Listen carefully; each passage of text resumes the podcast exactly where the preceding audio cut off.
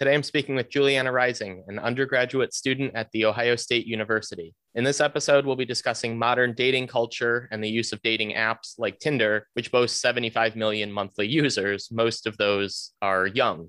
It's commonplace on college campuses, but also outside of them as well. We'll also be talking about feminism, what society deems feminist, and what it doesn't. Like most topics on this show, these are both relevant to college campuses, but they underlie a lot of society's value structures, and so they're important in and outside of academia. I'm looking forward to the discussion. I think it'll be a good topic. Juliana, thanks for coming on. Thank you for having me. Of course. So let's just jump right in. So with dating culture, what is it that you see on a college campus? What is the dating culture? What do you see people using? Are people exclusively using dating apps, or is it some combination of that and, I guess, quote unquote, normal dating situations? Yeah, so what I've seen to be normal, and I'm only a second year, so I haven't been on the college scene and not on a normal college scene yet this year, since I'm in the time of COVID here on campus. But as far as what seems to be the norm, it is definitely very dating app heavy. It's just kind of like assumed that most people are on them, have at least one, if not a few different kinds that they jump in between. And then the dating scene, I feel like, is also dominated by like who you meet when you go out, who you meet when you go to bars and places like that. Obviously, that's not really a scene that I'm part of either, but that seems to be the dominant form of meeting people to date, is through apps. Mm-hmm. As far as the relationships or the encounters and all of that comes from these dating apps, how does that seem to you? Is it still, does it seem like people take it seriously? Are people really aiming for a serious relationship out of these apps, or is it more so hookup culture and, more casual relationships that you see on college campuses? Yeah, I think that's a good question. I definitely, it's definitely hard to generalize, but I would say that dating apps have been a way, mostly, especially on college campuses, for people to have a more low-key, chill kind of hookup time with people, as opposed to actually forming connections and getting to know a person and having like a meaningful long-term relationship. And I think that dating apps as a whole, I used a few of them for a couple of months about a year ago before I decided that it wasn't really for me. What I noticed was that it's so hard to form a relationship when all you're basing your attraction to that person off of is their physical appearance, and then also, I don't know what the maximum word limit is in a bio, but 200 words, 100 words. So I feel like it just feels like shopping in a weird way. Like you just kind of browse and click and you swipe and you just keep going and you only pick what attracts you in the moment. And I just feel like that leads to a lot of shallow, I feel like it's more of a shallow idea. And I understand that people can make meaningful relationships with dating apps. Again, it's so hard to generalize when talking about something like this, but what has kind of formed out of it as a whole, I believe, is less people are looking for personality, less people are looking to commit, more people are looking for just like a quick hookup. And I just think that kind of takes away your relationships with other people. And then something else I think about dating apps is that it's also really hard to form meaningful connections with people when you are only meeting them and interacting with them on the pretense of either dating or sex. So I think that also has a big effect on how you see a person and how they see you and how your relationship kind of moves forward. Some people don't see eye to eye on how a relationship should move forward. Some people don't see eye to eye on a lot of different factors in a relationship. So when you're getting together with someone on a dating app, there's a lot that you don't know about that person. So I just say it's a tricky situation. Yeah. So what's the alternative? So being a college student, you said that you're not on dating apps anymore. You maybe tried them out, wasn't your thing. So you're in a committed relationship right now. How did you find your significant other, if not from a dating app? And what do you think is the benefit of pursuing a relationship in these other ways outside of Tinder or Bumble or Hinge or whatever else? I think you're going to get a better experience, and you're going to get to know a person better if you're in person. And I know that that's really difficult considering the circumstances right now, but I got very lucky with how I met my significant other. We met at work. So I work on a dining hall on the campus, and obviously I interact with tons and tons of people every day. That's a really good way for people to meet each other. I know quite a few couples who have met kind of in that college campus work scene. But obviously, yeah, like I said, it's really hard to have those in-person interactions sometimes. But if you're on a college campus, I would definitely suggest like getting involved in clubs and organizations that have to do with the things that you're interested in. I think that's, and for some people, that's like a sorority or fraternity, but I'm not in a sorority. So I can't really speak to what that scene is really like with all the socials and how they kind of meet with people and get to know others and stuff. I am in a few other clubs that are all related to my major, and that's been a really good way to meet people as well. And then obviously in your in-person classes, that is another really good way to just kind of chat with people and figure out assignments and kind of work together and then get to know each other on a more personal level. So I like getting to know someone better in person first, I would say, and maybe kind of starting out as friends and starting out just more casually. So that pressure of dating that you have when you start on Tinder or you start on another dating app isn't there.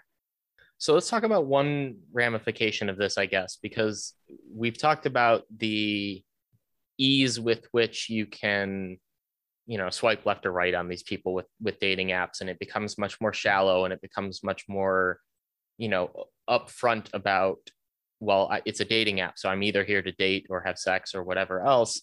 It's also made the other components of dating a little more efficient, for lack of a better way to phrase this, a little more efficiency focused as well. I mean, with stuff like ghosting, you were talking about working at the same place as your significant other or meeting people at clubs or organizations or extracurriculars, things like that.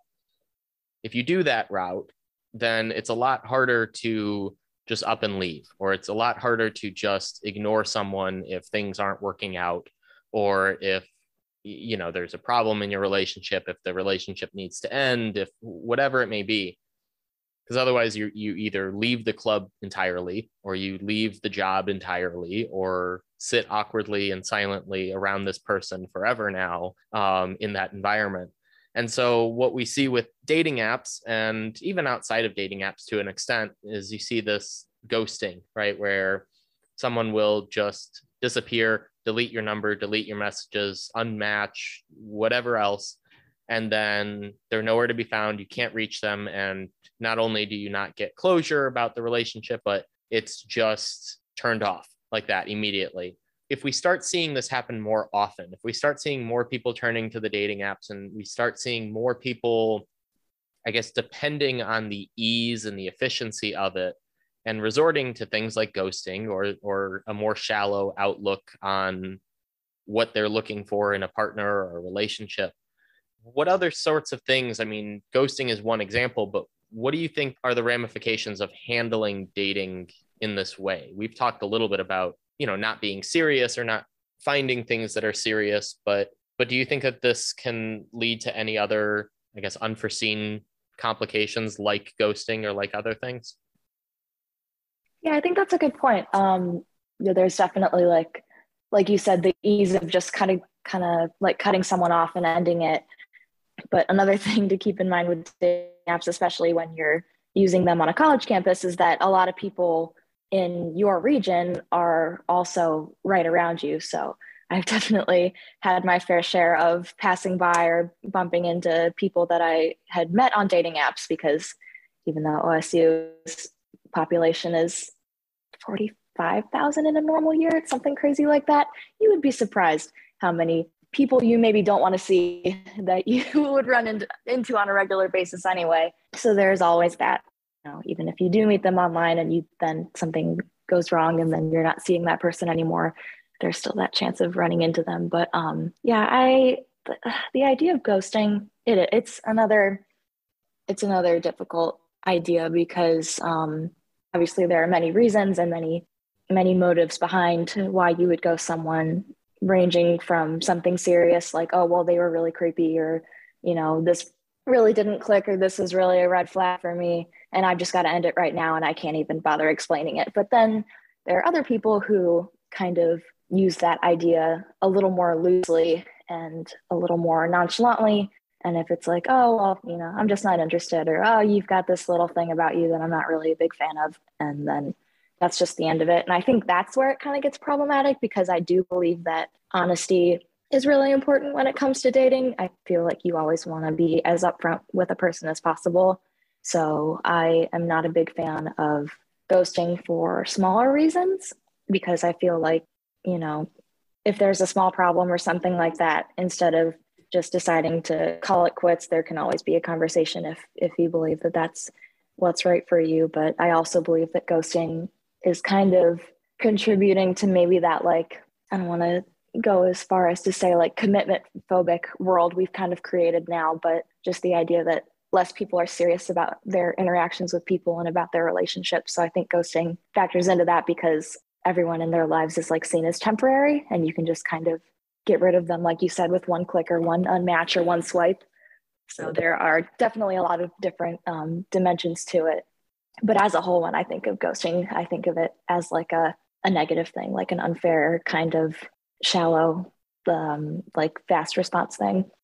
Well, and to sort of bridge the two topics that we were going to talk about today, and to, I don't know if I'm playing devil's advocate with this or not, but some proponents of dating apps and this, I guess, method or type of dating would argue that that's a good thing, that it is, mm-hmm. It's freeing, it gives you choice, it gives you the ability to do all of this, you know, at your own pace, at your own time, whatever else. But there is the idea that dating apps and similar mechanisms can make it easier, so to speak, to, I don't know, push back against the patriarchy, and that a dating app will allow a woman to do something different. If she wants to seek multiple sexual partners, she's able to, and she's free to do that now. If she wants to have something more casual or seek out someone who is going to accommodate a less stereotypically feminine life that she wants to pursue, she can do that now, and all of these things.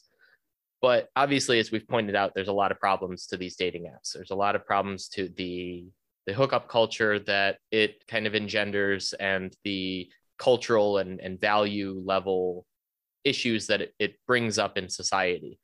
So getting into the conversation on feminism and sort of what society does and does not consider feminist, I guess before we jump in, what's your definition for feminism, and what do you think is quote unquote society's definition? Like, do you think that there's, when we're talking about this, how do you perceive it, and how do you think other people are perceiving it? I think it's a word and it's an idea that's different for everybody. So it's hard to come up with one true definition of it, especially since there have been different waves of feminism over time and they've developed different ideas over time. But in general, I feel like feminism is just a word that means getting society to look at women in a more equal and just way. And that can count for a lot of different aspects. That can count for, you know, socially, which could definitely incorporate what you said about dating apps, about having that choice and maybe wanting a more non-traditional relationship, or wanting to have more control over the way their someone's dating life goes. But then it also has to do with like women's rights to vote, or in certain countries like drive, or just do even basic stuff like that. But just, I feel like to give women more of a say and to make sure that their voices can be heard in different aspects of society. Sure. And I mean, you're not wrong. Even within each of those waves, there have always been different groups or sects that would hold different definitions or different approaches. And you'd have certain groups that do think that it's a mission to achieve equal rights, equal treatments, and things like that. And then others that were more adamant that that's not enough, and that equal treatment, equal rights are not enough, and that things like unconscious or subconscious bias or quote unquote patriarchal structures in society would make it so that if you make men and women equal in opportunity, that too many women will still pursue the quote unquote status quo. They'll still pursue the more feminine roles, or they'll pursue the homemaker role. And that then gets into the more radical stance that, you know, instead of providing equal treatment or equal opportunity, that one should either encourage or force, depending on how radical the person may be, women to subscribe to a non-typical approach, right? And persuade women to pursue avenues that may make things more equitable or equal or whatever. So this gets into a comment you had made to me, that you felt uncomfortable discussing your relationship goals and your way of handling all of this. We've already talked about how you have a different approach to dating, that you didn't use the dating apps really, and you wanted to pursue something a little more typical, for lack of a better word, or more serious or more involved. Tell us a little bit about that feeling of not wanting to talk about that with others, or not wanting to talk about having a serious relationship or wanting children or doing these things because of the perception that it may be considered anti-feminist. Yeah, sure. And just to go back to your previous question for a second, to add on to what I feel is my definition of feminism, I think like being able to feel like an individual is really important too. And to be able to feel like you said, like you can pursue your own avenues, and you can figure out what you want to do and not have to worry about how people are going to look at you for it, and not be barred by like different gender inequalities. So that was just another take on that. But as far as my experience with how that all applies to me, or how sort of the media's interpretation of feminism affects the way I look at things or feel like I can say things in conversation, I feel like some of my opinions and some of the mindsets that I've had about relationships and my being a woman, I think that people would kind of look down on me at times, or think that I'm playing into the patriarchy, because I would prefer a serious relationship. And I do, when I was on those dating apps or trying to meet people, I wanted a serious relationship, and I didn't think anything else of it, because for me, I value, human to human connection over anything else. Like, when I think about what I would want in a partner, everything that comes to mind first is personality based. And for me, it's more about that connection to that person, instead of engaging in hookup culture. And I feel like that alone is weird for me as a college student to say, because you hear so many stories about like, oh, well, you're in college and now you can get wild. Now you can do whatever you want, and you don't have your parents around, and you can just go to whoever and do whatever you want. And that's never been an appealing idea to me. I had a friend last year who just opened up a wealth of doors as far as information and opinions about college life, or what college life should be in her opinion. And a lot of it was based around hooking up with random dudes and going to bars and doing whatever and having sex on the first date, and then like ghosting or just things like that. And I feel like a lot of those currently normal ideas go against what I believe to be personally fulfilling to me. Yeah. So I never wanted to engage in that whole like hookup culture, especially during COVID. I feel like that's not to mention not the best idea, but barring that, yeah. So, and then another thing to touch on your other point, that I've always been excited to become a mother. That's something that's always been really important, and a really important part of my future. And obviously today we're seeing a lot of people are having kids later in life or not having kids at all.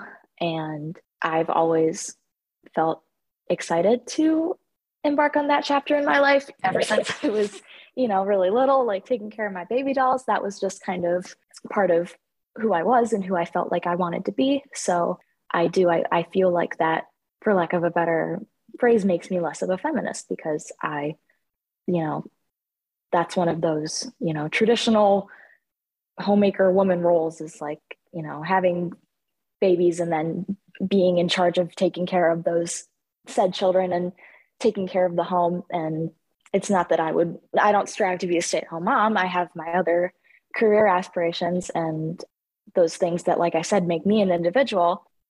So I do, but I still believe that when I talk about wanting children or looking forward to that part in my life, and I'm not saying it's going to be tomorrow, you know, I understand that I'm still young for all of that. And I still have a lot ahead of me before I make those decisions.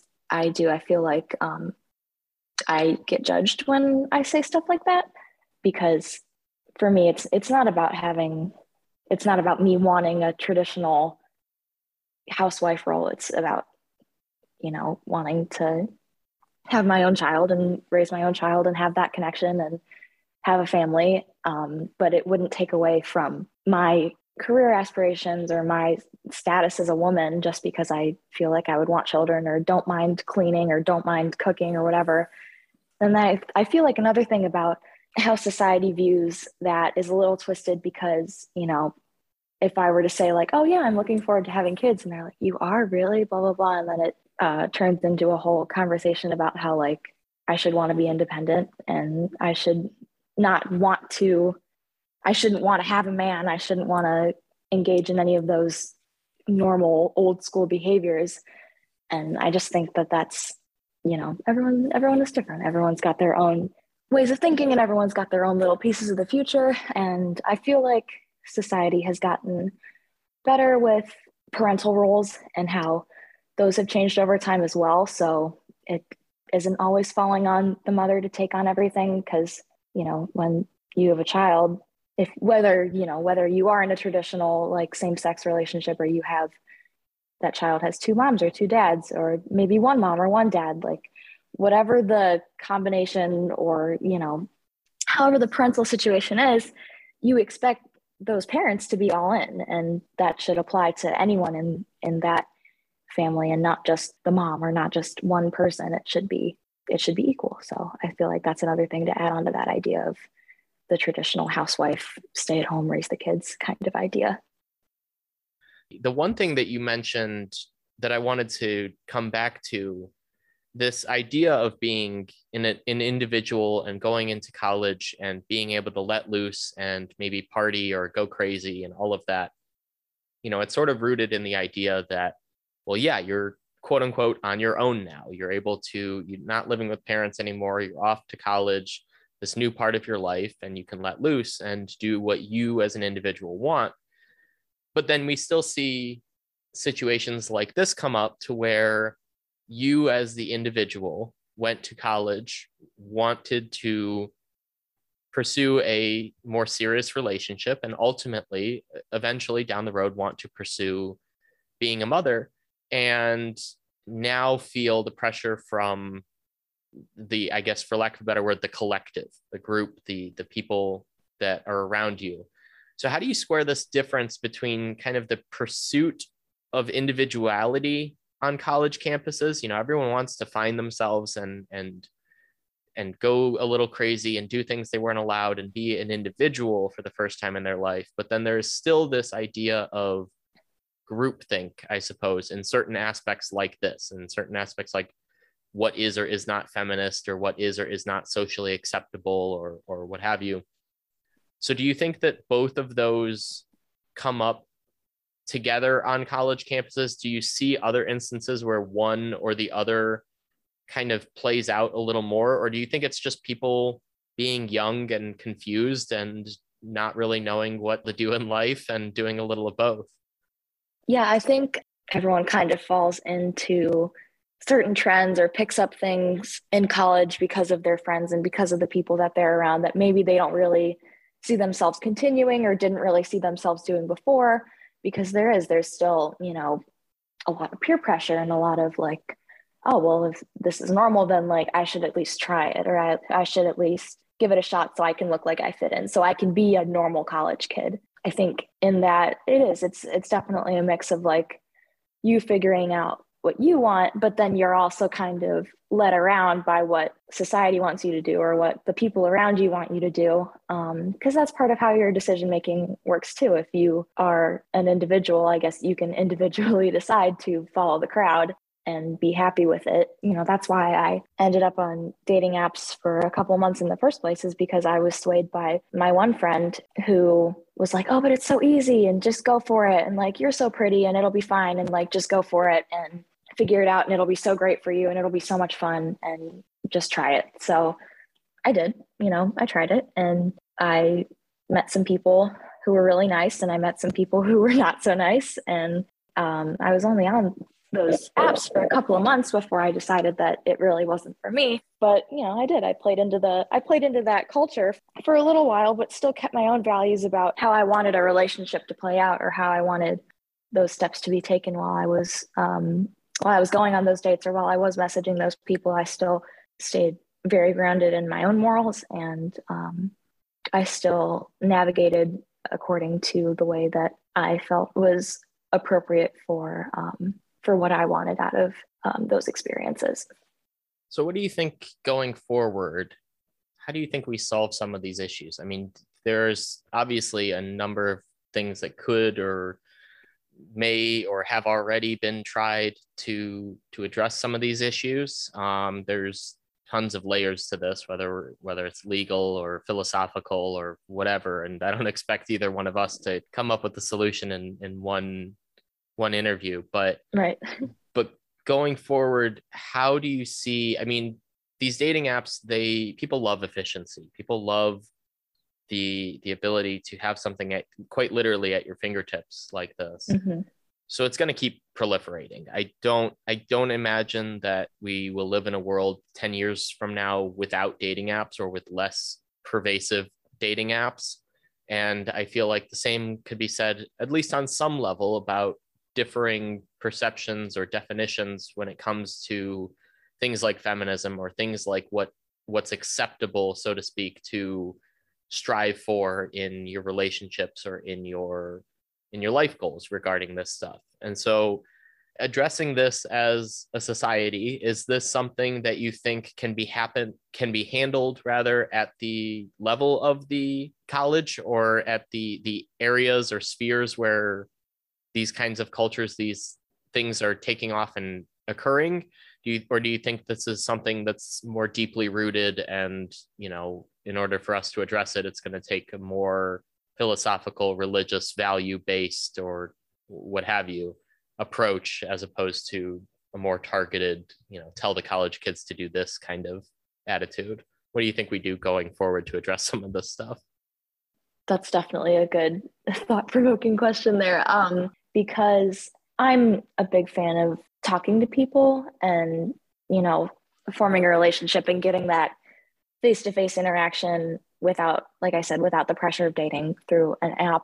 I think that a lot of people really don't want to play into that, and that's fine. You know, if that's what you want to do, then that's what you want to do. And, you know, you can just work on finding the people that do align with your beliefs. And maybe for someone who is a little more like me and values a more serious relationship, or values an emotional connection over a physical or sexual one, maybe you do find your person on a dating app, but you found that person because you were honest with each other, and because maybe you started off slow and then you didn't really hype yourselves up too much or go too fast, or whatever you want to say about how dating progression works for you. I think it's about meeting those like-minded people. And I do think that, like I said, dating apps can be good for that, because you can find people right in their bio. It'll say, you know, looking for a hookup, and then you go, okay, nope, no thanks, not that person. But the people that don't say that, or say they want a serious relationship, then you can sort of, I don't know, it's the whole like filtering through people and that efficiency, and trying to figure out what a person's all about right away based on one page of information. So that's going to come with some consequences, but you know, you'll see some things about them initially that will help you decide if you think that they're a good fit for you. I really wish that people would not, like, you know, put down their dang phones and talk to each other or whatever, but I think that's really important. I think being able to remove yourself from that screen, and removing yourself from that, like, you know, that screen persona, and how you interact with others differently if you're in person than if you're Snapchatting them. So I think that real connection is is definitely an important factor in changing that.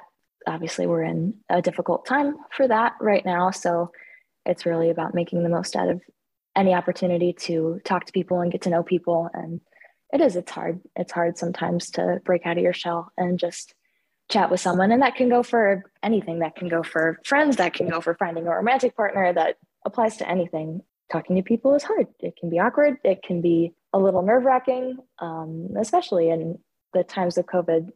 I feel like that's added another layer of awkwardness that no one really wants to face. So it's about breaking out of your comfort zone to see what really is good for you and kind of exploring what you want to explore, but not limiting yourself too much to your phone and to a dating app and to one page of a person.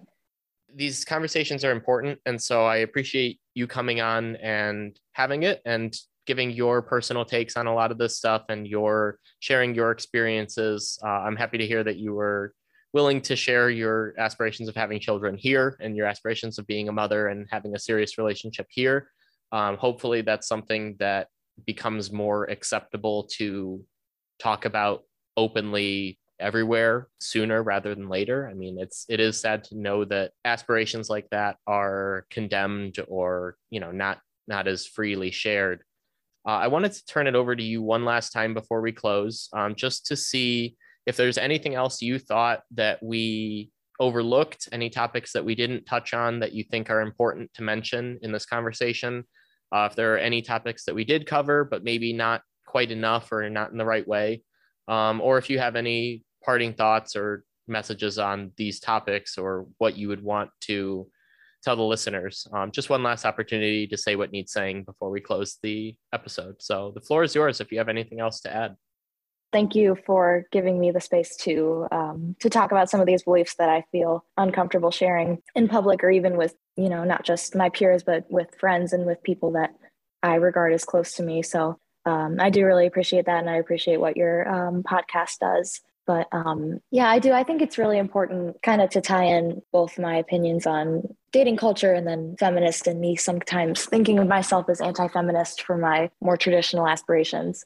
I think at the end, the most important thing is to just not judge, which I know is kind of difficult to say in so many different situations because we're all going to have our opinions on what we think is right or wrong or good for society or bad for society. But, at the end of the day, I think you should just be your own person and do what you want in life and find the people that make you happy and surround yourself with who you feel loved by and who you feel comfortable with and people that you want to spend your time with. So I think at the end of the day, that's the most important part about it. And basically what your podcast stands for is to be able to kind of strive to talk about these things that are a little harder to talk about, whether you're on my side of things or whether you're on the opposite side of things. Like I said, I had a friend last year who was very into hookup culture and very into the snappy efficiency of ghosting and dating apps. So you never know who you're gonna meet or what they're gonna throw at you or make you think about. So I think that keeping in mind that you are your own person and everyone else is their own person too. So I think that's really important. Thank you so much for coming on and talking about these topics. Like I said, they're important conversations to have, and I'm glad that we were able to. And I don't get to do this enough in Michigan, so I'll leave with OH. Ayo. Thank you. Have you ever noticed that the most important topics are also the hardest to talk about? Whether it's politics, religion, money, or culture, you're more likely to get in an argument than to have a genuine civil conversation. On Say What Needs Saying, we tackle these touchy topics and bring listeners on live to discuss them with us. We're pushing back against cancel culture and censorship and bringing back free speech and civil discourse. Listen to our previous discussions wherever you find your podcasts, on YouTube, or on our website at saywhatneedsaying.com. And join us live for the next one so that you can say what needs saying too.